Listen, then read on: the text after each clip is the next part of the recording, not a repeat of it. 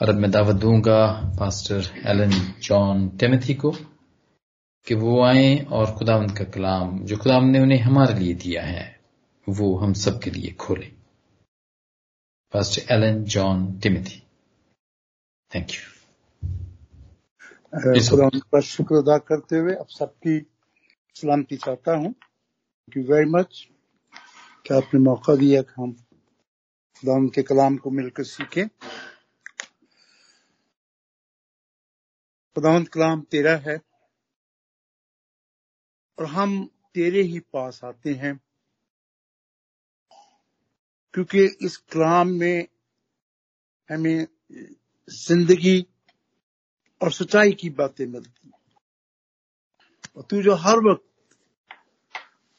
हमारी दुआओं पे कान लगाए रखता है, हमसे एक हम कलाम होता है और हमें अपने कलाम की गहरी बातें समझाता है। ज़िंदगी और ज़िंदगी की बातें तेरे पास है और तू वो हमें देता है। हम तेरा शुक्र अदा करते हैं। तो जब हम कलाम करते हैं तो हम तुझसे बातें लेकर तेरी बातों को बयान करते हैं। तो तू मदद करता है। इसलिए खुदा मैं दरखास्त करता हूँ कि मेरे मुँह का कलाम और मेरे दिल का ख्याल तेरे हजूर मकबूल ठहरे। आए खुदावन आए मेरी चट्टान और मेरा फिदिया देने वाले। खुदा बाप खुदा बेटे खुदा रूल कुदस के नाम में। आमीन। आमीन।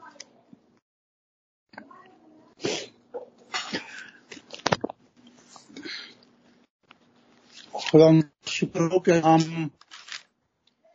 कलाम मुकदस में से रोज खुदा उनके ज़िंदा कलाम सुन, को सुनकर अपनी रूहानी तकवीत करते हैं। इस कलाम का मकसद नबूतों का मकसद इन तमाम की तमाम रूहानी नियमतों का मकसद सिर्फ़ एक ही है कि ईमानदार और कलिसिया की रूहानी तरक्की हो। और खुदावन का शुक्र अदा करती है कि कलाम में हमें हर मौका पर, हर लिहाज से ऐसी बातें कलाम में सिखाई हैं। और पलूस रसूल की ये तालीम रूल कुदस की नेमतें इसलिए बड़ी अहम है और ये उसकी जैसे हमने इसको शुरू किया हुआ है और आज हम आखिरी सेट की आठवीं नेमत जो कि खुदा की आवाज़ है स्पीकिंग इन टंग्स उसके बारे में बात करेंगे तो पॉलूस रसूल कहता है कि, आए भाइयों, मैं नहीं चाहता कि तुम रूहानी बात, नियमतों के बारे में बेखबर रहो।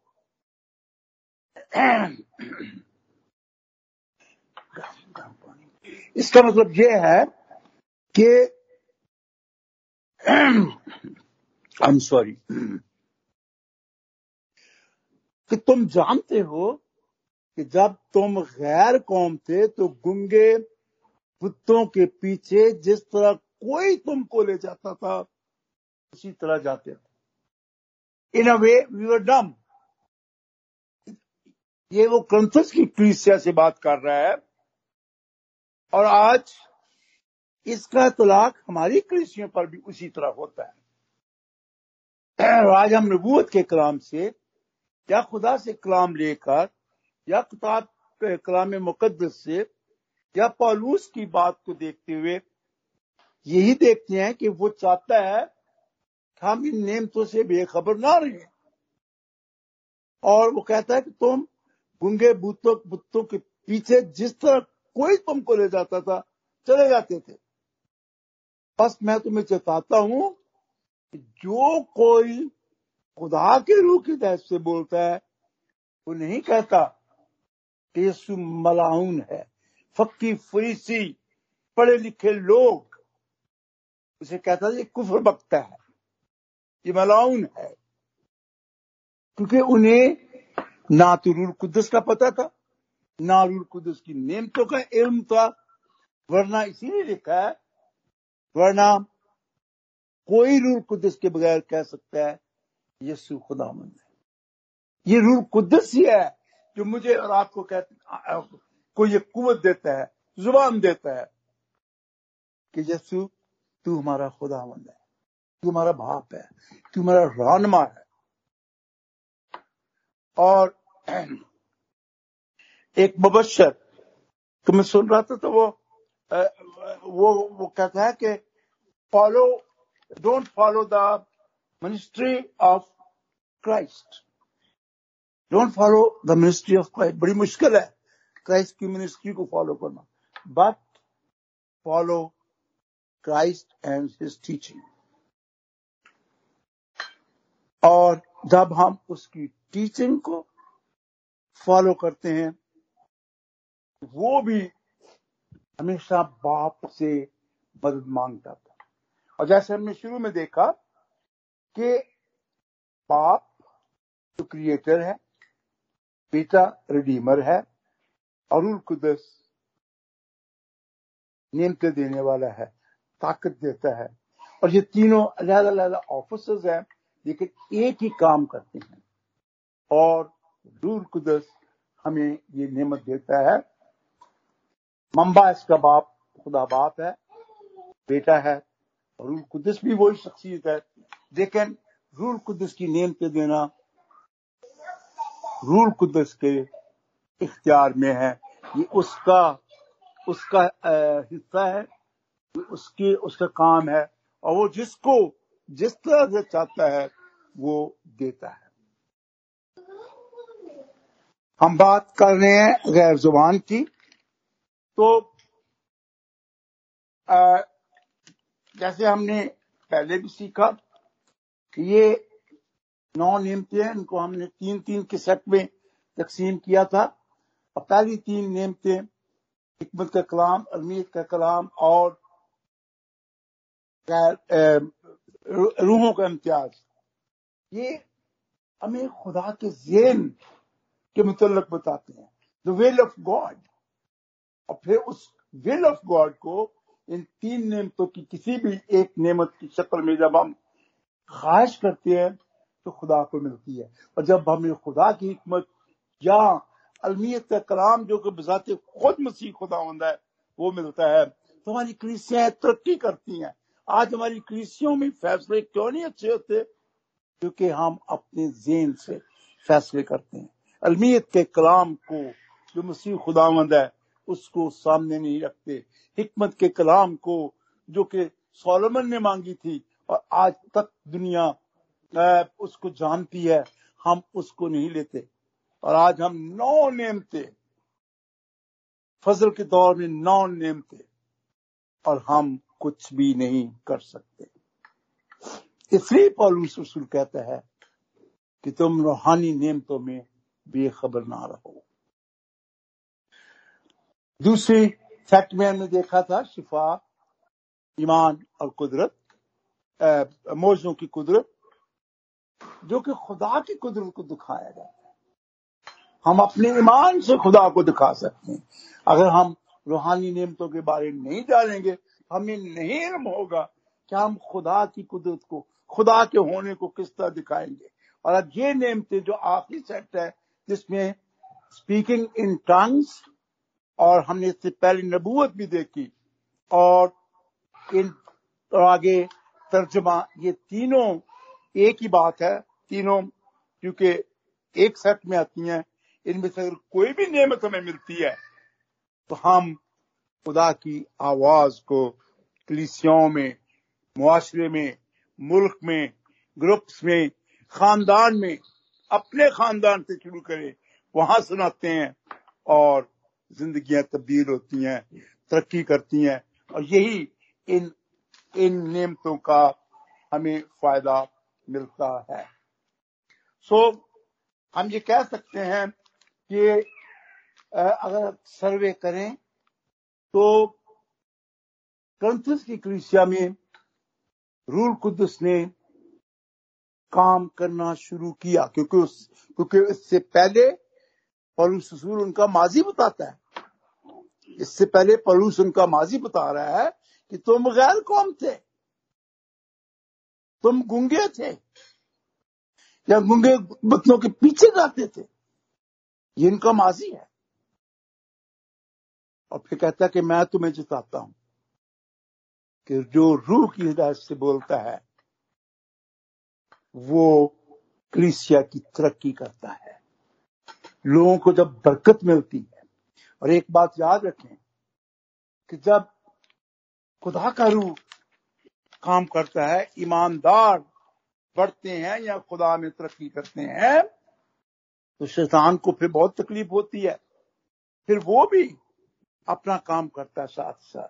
और लोगों को बहकाने की कोशिश करता है, क्योंकि वो समझ जाता है कि रूल कुदस की नियमतें जहाँ कलिसिया में रूहानी तरक्की का सबब बन रही हैं। वहाँ ईमानदारों में काबिलियत की एक ऐसी ऐसा तजर्बा रूल कुदस उनको दे देता है कि वो उस नेमत के सबब से जो कि खुदा का फजल है। कलिसिया में बहुत अच्छे ईमानदार कारिंदे साबित होते हैं। कलिसिया में खुदा से हिकमत लेकर, अलमियत का कलाम जो मसीह खुदामंद है, उसको लेकर कलिसिया की तरक्की के लिए काम करते हैं। और जब वो काम करते हैं तो वहाँ पर आके शैतान जो है, वो अपना काम शुरू कर देता है। किसी को तनकीद की शक्ल में लोगों पर तनकीद करना, किसी को किसी और शक्ल में, बजाय इसके कि लोग उन लोगों के लिए जो वो ईमानदार है, जिन्होंने डिज़ायर की, दुआ में बैठे, रोज़े रखे और उन्हें नेमत मिली, उनके लिए दुआ करें, लोग उनकी, उनका तमस्कर उड़ाते हैं। जैसे फकी फरीसियों ने मुसीम खुदा उनका तमस्कर उड़ाया। ये कुफर बोलता है। तो इसलिए पलूस कंथस की कलिसिया को बाखबर कर रहा है और आज हम भी उस कलिसिया को सामने रखते हुए, पलूस रसूल को इस वक्त विजुअलाइज करते हुए हम भी कोशिश करें इन रूहानी नियमों से बेखबर ना रहे, क्योंकि इससे इन से जब हम बेखबर रहते हैं तो कलिसिया गैर म्यारी हो जाती है।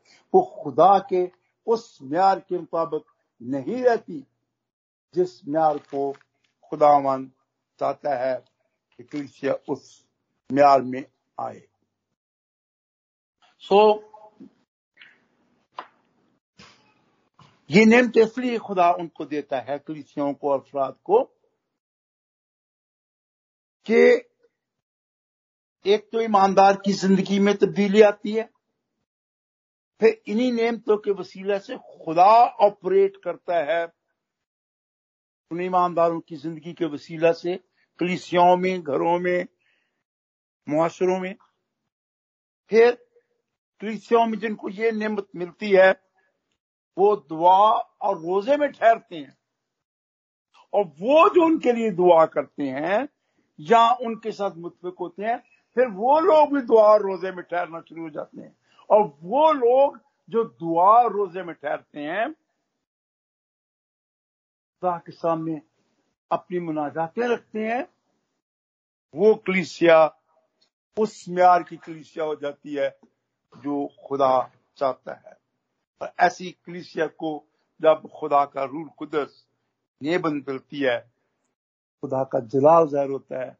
और आज जो हम कलिसियों ने काम करना था क्योंकि वो काम नहीं हो रहा, इसलिए बदमनी है।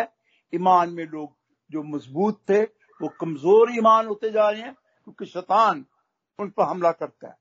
मैंने आपको ये भी बताया था, जब हम शिफा के बारे में बात कर रहे थे मोजात के कि शैतान के लिए हमारा जिसम इजी टारगेट है। और इजी टारगेट पर जब वो हमला करता है, हम ईमान में भी कमज़ोर हैं। सो आइए, आज हम जब स्पीकिंग इन टंग्स की बात कर रहे हैं तो हम देखें कि ये क्या है। ये क्या है? अब देखें, इसमें लिखा है कि किसी को तरह तरह की जुबानें। किसी को तरह तरह की जुबानें। तरह तरह की जुबानें बोलने से ये मुराद है कि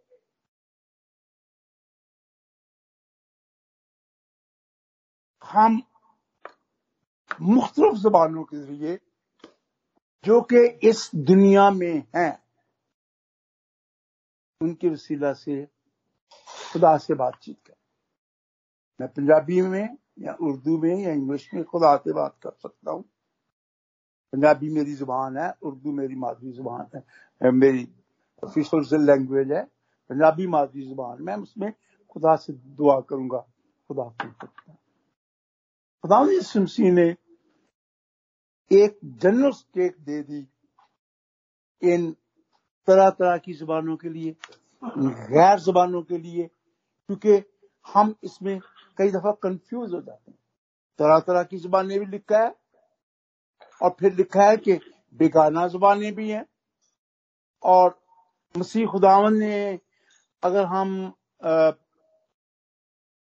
मरकज की आखिरी बाप पढ़ें तो सोलहवीं बाप की आठवीं आयत में लिखा है कि ईमानदार नई नई जुबानें बोलेंगे। ईमानदार नई नई जुबानें बोलेंगे। मसीह ने इस तरह से ये लफ्ज बोलकर इस बात की तस्दीक कर दी ईमानदार गैर जुबानें बोलेंगे, बेगाना जुबानें बोलेंगे तरह तरह की जुबानें बोलेंगे, फरिश्तों की जुबानें बोलेंगे। एक एक एक लफ्ज में ये सारी जुबानों को समो दिया है। लेकिन हमारे लिए ये मसला बन गया है कि कौन सी ज़ुबान है जो बोलकर लोग उस पर फख्र करते हैं? मसीह खुदावन ने और पौलूस रसूल ने कहीं भी नहीं कहा कि ये जुबानें जो हैं, किसी एक ग्रुप के लिए हैं, किसी एक कलिसिया के लिए हैं, बल्कि इसके लिए शर्त सिर्फ़ ये है कि ईमानदार होना लाजमी है। जो यार जबाने बोलेगा, उसके लिए ईमानदार होना लाजमी है। और कौन सा ईमानदार है? जो कि मसीह खुदावंद को हमारा ईमान, अकीदा, उस पर अमल करे। ईमानदार बहुत है हम में, जो कि चर्च जाते हैं, उठ के आ जाते हैं, और क्या उन्होंने ईमान का नहीं पता, अकीदे का नहीं पता वो कीदा हमारा क्या है? ये मसीह खुदावन कमारी मरियम से पैदा हुआ। इस दुनिया में रहा, उसने तालीम दी, उसने दुख सहे, उसने माई खातिर दुख सहे वो इफ्जी बन गया और वो दुख सहते सहते मलून बनते बनते, कुफर के अल्जाम लेते रहते स्लीप पर चला गया। और अपना खून हमारी खातिर बहा दिया, जिससे हमने निजात पाई है। मर गया, दफन हो गया, तीसरे दिन मुर्दों में से जी उठा, फिर आसमान पर चला गया, फिर वापस आ जो इस अकीदे पर मुकम्मल अमल करता है, ये अकीदा हमारा है और जो इस अकीदे पर अमल करता है खुदामन को अपना नजात दहिंदा मानता है, उस पर मुकम्मल ईमान रखता है, पैदाइश से लेकर आसमान पर जाने और वापस आने पर। एस्केटोलॉजी जो है, उस पर अमल करता है। वो सब ईमानदार इसमें शामिल हैं और जब वो ख्वाहिश करते हैं, उनको इन गैर जबानों का सूल मिलता है असूल होता है। वो नई नई जुबानें बोलेंगे, लेकिन उन्हें खुदा की कुर्बत में रहना भी बहुत ज़रूरी है, क्योंकि जो ख्वाहिश करता है, उसको खुदा ये ज़रूर नेमत अता करता है, ताकि वो ये नेमतें कलिसिया के लिए इस्तेमाल करें।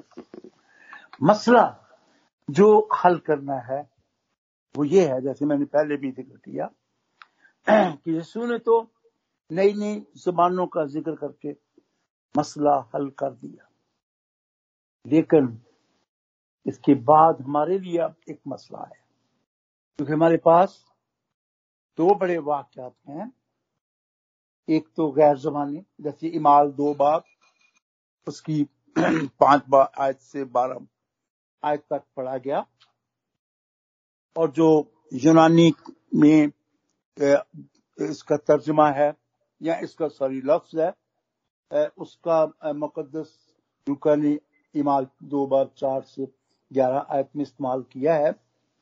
और वो गैर जुबानें भी हैं और उसका मतलब तरह तरह की जुबानें भी फिर बेगाना जुबानें भी इसी हवाला का एक मतलब है। इमाल दो बाप के इस हवाला में, क्योंकि इमाल दो बाप चार से ग्यारह आयत और फिर इमाल दस बाप उसकी चालीस आयत और इमाल उन्नीस बाप उसकी सोलह आयत और पहला ग्रंथियों बारह बाब उसकी दस आयत और पहला ग्रंथियों चौदह बाब उसकी दो आयत। इनको देखें, कहीं तरह तरह की जुबानें, कहीं बेगाना ज़ुबान। ने पहला ग्रंथियों तेरह बाब उसकी चार आत्में रिश्तों की जुबानें इस्तेमाल किए गए हैं। सो यूनानी ज़ुबान जो कि इसकी ओरिजिनल ज़ुबान है, वो इन अल्फाज की इस तरह से मदद करता है। इमाल दो बाब, उसकी चार आयत से लेकर ग्यारह आयत, गैर जुबानें। ये आसमानी जुबानें नहीं है। ये आसमान की एक देन है। ये रुल कुदस की एक बरकत ज़रूर है। लेकिन ये आसमानी जुबानें नहीं है। इस कैसे?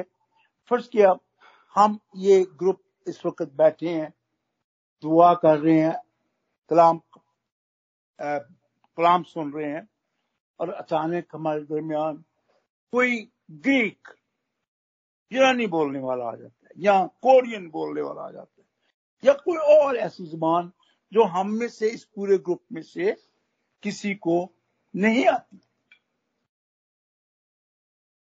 तो हम में से किसी को नहीं आती।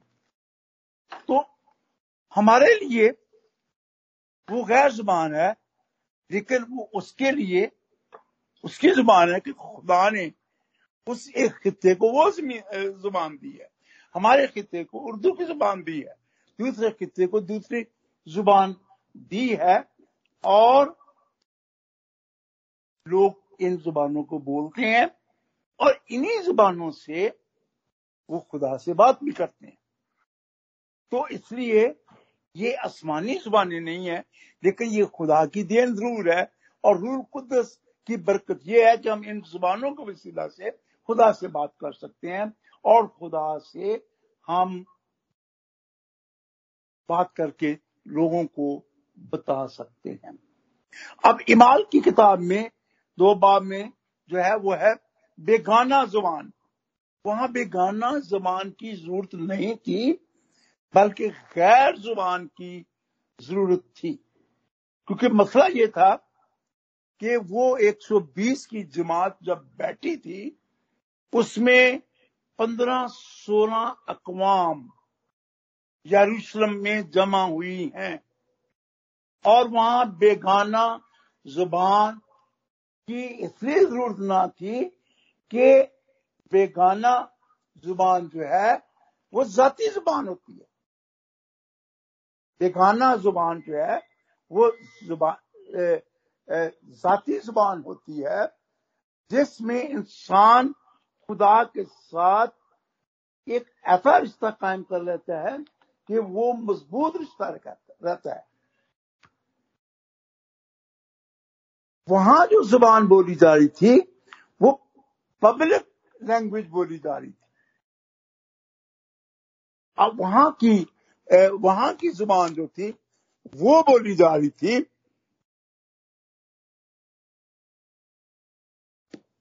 हाँ जी। हर एक को महसूस हो, क्योंकि वो वो अपनी पब्लिक ज़ुबान वहाँ की बोल रहे थे। लेकिन हर एक को महसूस हो रहा था कि वो हमारी ज़ुबान बोल रहे हैं। क्योंकि रूल कुदस उनका तर्जमा कर रहा था। और रूल कुदस जब तर्जमा कर रहा था, क्योंकि वो जमात उस वक्त दुआ में बैठी हुई थी उनको ऐसा महसूस हो रहा था कि वो लोग, वो पब्लिक लैंग्वेज में दुआ कर रहे थे, लेकिन इनको ऐसे लगता था कि ये हमारी ही ज़ुबान में, वो पार्थी थे, वो आरामी थे, वो लिबिया के थे, वो मिस्र के थे, हर एक को अपनी ज़ुबान नज़र आ रही थी कि ये मेरी ही बोली, बोल रहे हैं और कहते हैं कि ये कैसे हुआ? ये कैसा हुआ? वो तस्दीक भी कर रहे हैं। कि गैर जबान, उनके लिए वो गैर जबान थी। हालाँकि वो पब्लिक ज़ुबान में, जैसे मैं इस वक्त उर्दू बोल रहा हूँ तो ये हमारी पब्लिक ज़ुबान है।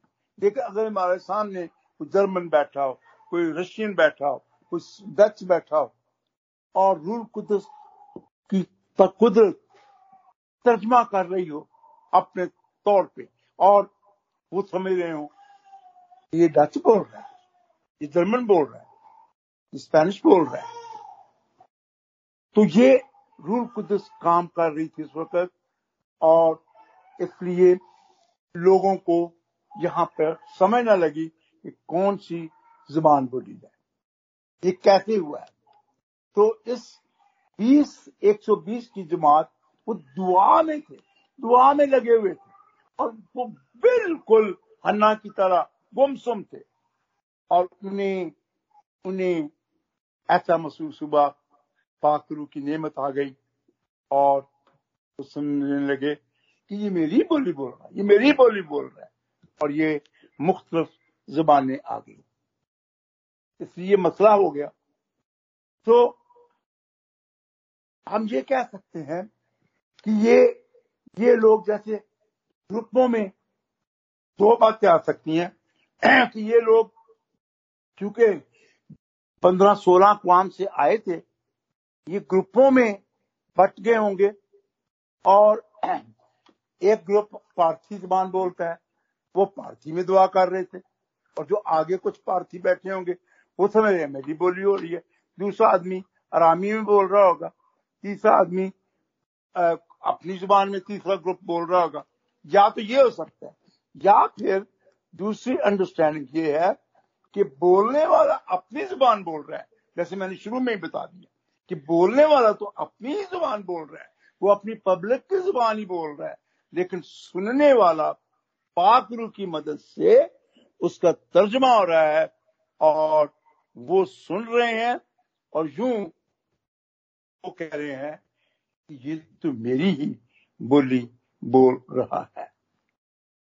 अब जब गैर ज़ुबान बोली जाती है कौन समझेगा कि कौन सी ज़ुबान आसमानी ज़ुबान है जिससे हम खुदा से बातें करते हैं? खुदा से बातें करने के लिए हम अपनी ज़ुबान का इस्तेमाल करते हैं।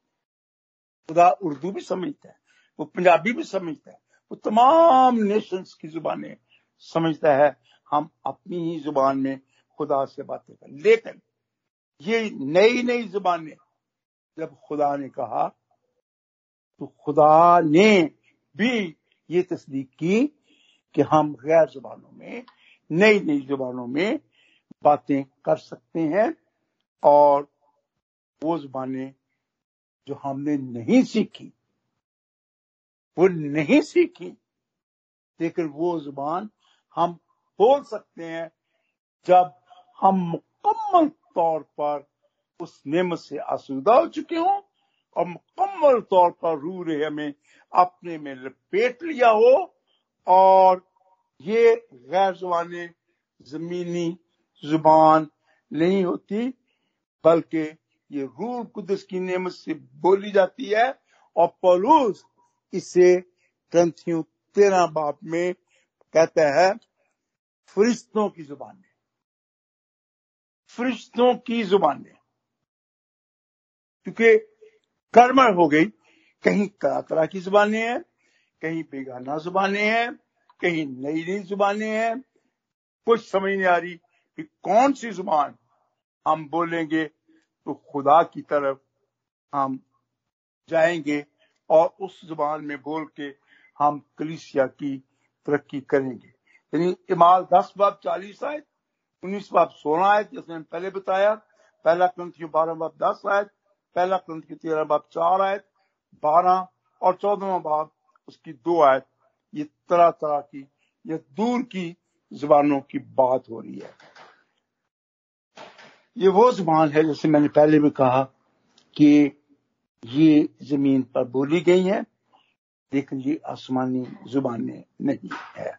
और उस ने इसे बेगाना जुबाने का है। फरिश्तों की ज़ुबान ये आसमानी बोली है। और जब हम गैर ज़ुबान में बात करते हैं तो हम फरिश्तों की ज़ुबान बोलते हैं। क्यों? क्योंकि इंसान इसलिए बोलता है हम इसकी ख्वाहिश करते हैं। और कईयों को ये ज़ुबान बोलने की खुदा ने कुवत दी। अब जब ये ज़ुबान कुवत दी तो क्रंथस की कलिसिया, जो पहले खुदा की रूह की हिदायत से नहीं चलते थे, वो खुदा की रूह की हिदायत से चलने लगे। और अब जहाँ शैतान ने अपना काम करना शुरू किया और इसीलिए लिखा है कि ईमानदार भी डगमगा जाएँगे। और वो किस तरह से डगमगाए? गए कलिसिया में क्या मसला आया? और मसला ये आया कि उन्होंने अपने आप को बर्तर समझना शुरू कर दिया। और ये मसला आज भी जो गैर ज़ुबान बोलता है, वो अपने आप को क्रिसिया के दूसरे मेंबरों से बड़ा बर्तर समझता है, बेहतर समझता है। कोई जबान बेहतर नहीं है। तमाम की तमाम जबानें, ये जो नियमते हैं खुदा की क्रिसिया की तरक्की के लिए इसमें जाति बर्तरी नहीं है। और उन लोगों ने अपनी जाति बर्तरी इसको बना लिया। ये मसला आ गया। और फिर पॉलूस ने देखा कि जब जाति बर्तरी आ गई है उनमें तकबर आ गया। उनमें गरूर आ गया। वही नेमते जिन्होंने कलीसिया की तरक्की करनी थी, वो कलीसिया की तनजल की तरफ़ चली गई। और फिर उसे ग्रंथियों तेरवा बाब लिखना पड़ा। ग्रंथियों का तेरवा बाब उसको लिखना पड़ा और उसमें उसने कहा कि अगर मैं आदमियों और फरिश्तों की जबानें बोलूँ और मोहब्बत ना रखूँ तो मैं ठन ठनाता पीतल या जन जनाती जाँच हूँ क्योंकि तकबर की वजह से, गरूर की वजह से मोहब्बत खत्म हो जाती है। और जब मोहब्बत खत्म हो गई तो मसीहत की रूह खत्म हो गई। फिर गैर जुबानें कहाँ गई? फिर और बातें कहाँ गई? क्योंकि मोहब्बत मसीहत की मेन तालीम है। नसीहत की मराज है। आगे लिखा है, और अगर मुझे नबूत मिले और सब भेदों और कुल इल्म की वाकफियत हो और मेरा मान, जहाँ तक कामल हो, कि पहाड़ों पर हटा दू, और मोहब्बत ना रखू। तो मैं कुछ भी नहीं, यहाँ नबूत करने वाला। आज भी वो मैं बड़ा लेक्चरार बड़ा हूँ, मेरे जैसा कोई पैगाम नहीं देता गुरूर आ जाता लोगों को। ओ जी इन की पता है। कई दफ़ा सी, कलाम दे यार कोई कलाम सुना रहा है। भाई, वो कलाम की बातें सुना रहा है ना? कोई बात नहीं। अगर आपको थोड़ी सी तालीम की वजह से, हिकमत की कलाम मिलने की वजह से, आप कलाम की तरतीब को बेहतर कर सकते हैं। गुड इनफ वो बेहतर नहीं कर सकते। लेकिन कलाम तो सुना रहा है। और हम हकारत करके, पहले सलाम पादरी साहब ने फलाने बंदे ने पुल पड़ते खड़ा करते हम तनकीद करके उठ जाए। बजाय उसके लिख के कि दुआ की जाए कि खुदा इस बंदा के वसीला से हमें आज बरकत दे। सो पालूस ने ये भी कहा, अगर नबूत करने वाला भी कहे कि मैं बड़ा आलम फाजल बन गया हूँ मुझे बड़ी बाइबल आती है और वो मोहब्बत ना रखे तो वो भी कामल नहीं होता, बल्कि वो कुछ भी नहीं है। इसलिए इसलिए पलूस ने फिर चौदवा बाब भी साथ ही लिखा कि मोहब्बत के तालब हो और रूहानी नेमतों की भी आरज़ू रखो खसूस इसकी के नबूत करो। हाँ जो बेगाना ज़ुबान में बातें करता है, वो आदमियों से बातें नहीं करता, बल्कि खुदा से। चौदहवें बाप की पहली पाँच, छह आयतें मैं पढ़ रहा हूँ। इसलिए उसकी कोई नहीं समझता, हालाँकि वो अपनी रूह के वसीला से भेद की बातें कहता है। लेकिन जो नबूत करता है, वो आदमियों से तरक्की और नसीहत और तसली की बातें। नबूत करना, पैगाम पेश करना, हमें उसमें लोगों की तरक्की की बात करनी है, लोगों को नसीहत करनी है और तसली देनी है खुदा के कलाम से। लोग डराते हैं खुदा के कलाम को पेश करते हुए। We should always remain positive तसली की बातें कहते हैं और जो बेगाना ज़ुबान में बातें करता है वो अपनी तरक्की करता है और जो नबूत करता है, वो क्लिसिया की तरक्की करता है। बेगाना ज़ुबान चूँकि बाइबल में लिखी है, हम इसको मानते हैं। लेकिन जो अपनी बल्ले बल्ले के लिए बेगाना ज़ुबान बोलता है, हम उसको नहीं मानते। और अगर से मैं ये चाहता हूँ कि तुम सब बेगाना जुबानों में बातें करो, लेकिन ज़्यादातर यही चाहता हूँ। देख पर उसने मना नहीं किया। मसीह खुदा ने भी मना नहीं किया लेकिन ज़्यादातर यही चाहता हूँ कि नबूत करो और अगर बेगाना ज़ुबान बोलने वाला पुलिस की तरक्की करी तर्जमा ना करे तो नबूत करने वाला उससे बड़ा है। और कहीं वो बड़ा आदमी अपने आप को छोटा ना कर ले, जैसे क्रंथस की क्लिसिया ने कर लिया था, उनमें तकबर आ गया था। पता है भाइयों, अगर मैं तुम्हारे पास आकर बगाना जबानों में बातें करूँ और मकाशवा या इल्म या नबूत या तालीम की बातें तुमसे ना कहूँ, तुमको मुझसे क्या फ़ायदा होगा?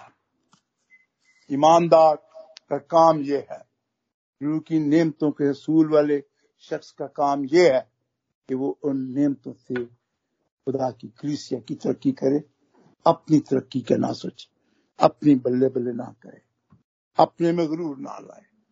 काश के खुदावन इन नियमतों को हासिल करने में आपकी रहनमाई करता रहे, ताकि हम जान सके नियमतों को सिला से कि हम